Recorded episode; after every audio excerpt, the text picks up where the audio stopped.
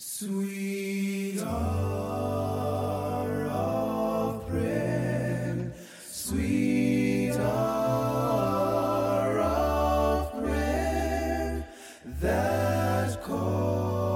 Welcome to the Pray With Me podcast. Again, thank you for joining me for another episode on this Mission Minded Monday as we continue looking at the biblical salvation accounts we find in the book of Acts. We come to Acts chapter 17 towards the end of the chapter, in verses 16 through 24, where we find the preaching of Paul to those who are at the Areopagus in Athens. Paul sees that in verse 16, the city itself was given over to idols, or full of idols, all over the city. And in verse 22, it says this that Paul stood up in the midst of the Areopagus and said, Men of Athens, I perceive that in all things you are very religious. For as I was passing through and considering the objects of your worship, I even found an altar with this inscription To the unknown God. Therefore, the one whom you worship without knowing, him I proclaim to you.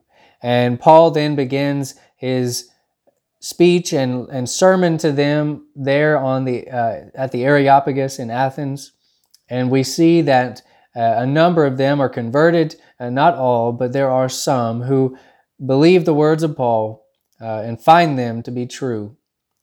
So, would you pray with me at this time that others would search out and look at this salvation account of those in Athens? Father in heaven, we thank you for the first century church and their example to us uh, to know their mission to fulfill their mission. We thank you for the, the, this example of those at the synagogue and the Areopagus in Athens who were added to the church, which is your kingdom. We thank you for their open mind and open heart to search out what is true. We thank you for their willingness to hear the evidence that Paul presented and to hear what Paul had to say, which eventually they found to be the truth. We thank you, Father, for the words from Paul that were ultimately from you, that were grounded in the truth, and it led them to believing in you and your Son and obeying the gospel. Father, we pray that everyone across the world would have access to a Bible and that they would look in that Bible and look in the book of Acts and see how they were converted and do so with an open heart. And especially look at this account of those in Athens who were very religious, as Paul says in some translations, that they had idols everywhere. They even had an idol to the unknown God.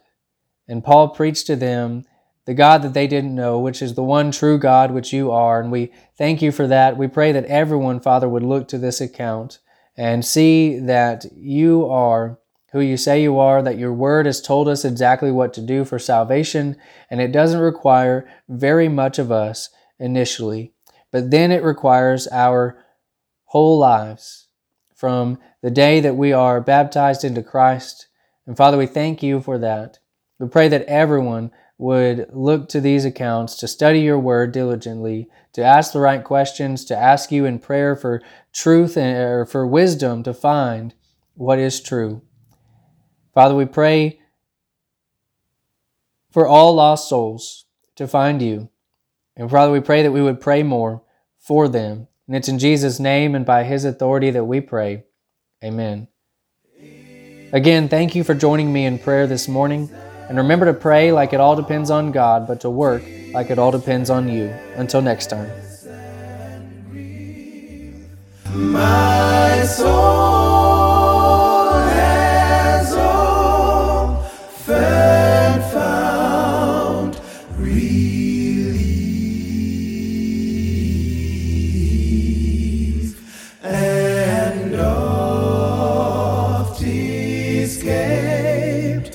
the day.